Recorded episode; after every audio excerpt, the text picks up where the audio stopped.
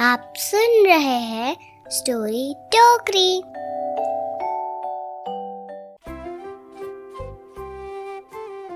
Hello and welcome to story Tokri आज आपको कुछ अलग अंदाज में एक कहानी सुनाती हूँ। कहानी बांसुरी वाले की। बात 700 साल पुरानी। सुनो ध्यान से प्यारे। हेमलिन नामक एक शहर था, वीजर नदी किनारे। यूँ तो शहर बहुत सुंदर था, हेमलिन जिसका नाम। मगर वहाँ के लोगों का हो गया था चैन हराम। इतने चूहे इतने चूहे, गिनती हो गई मुश्किल।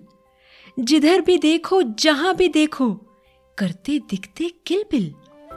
बाहर चूहे, घर में चूहे, दरवाजे और दर में चूहे, खिड़की और आलों में चूहे, थाली और प्यालों में चूहे, ट्रंक में संदूक में चूहे, फौजी की बंदूक में चूहे, अफसर की गाड़ी में चूहे, नौकर की दाढ़ी में चूहे पूर्व पश्चिम, उत्तर, दक्षिण, जिधर भी देखो, चूहे चूहे, ऊपर, नीचे, आगे, पीछे अरे जिधर भी देखो चूहे चूहे।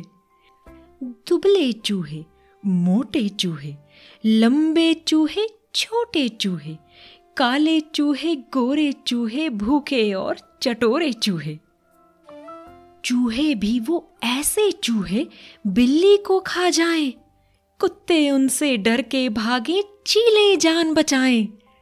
चूहों से घबराकर राजा ने ये किया ऐलान। जो उनसे पीछा छुटवाए, पाएगा ढेरों इनाम। सुनकर ये ऐलान वहाँ पर, पहुँचा एक मदारी। मस्त कलंदर नाम था उसका, मुँह पर लंबी दाढ़ी। झोले से बंसी निकालकर मीठी तान बजाई, जिसको सुनकर चूहा सेना दौड़ी दौड़ी आई। कोनों खुदरों से निकले और निकले महल अटारी से नाले नाली से निकले और निकले बक्स पिटारी से। घर की चौखट को फलांग कर आए ढेरों चूहे। छत के ऊपर से छलांग कर आए ढेरों चूहे। लाखों चूहों का जुलूस चल पड़ा मदारी के पीछे। जैसे कोई डोरी उनको लिए जा रही हो खींचे। आगे आगे चला मदारी। पीछे चूहे सारे। चलते चलते वो जा पहुँचे वीजर नदी किनारे। वहाँ पहुंचकर भी ना ठहरा वो छह फुटा मदारी।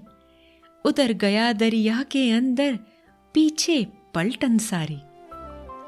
ले गया मदारी सब चूहों को वीजर नदी के अंदर।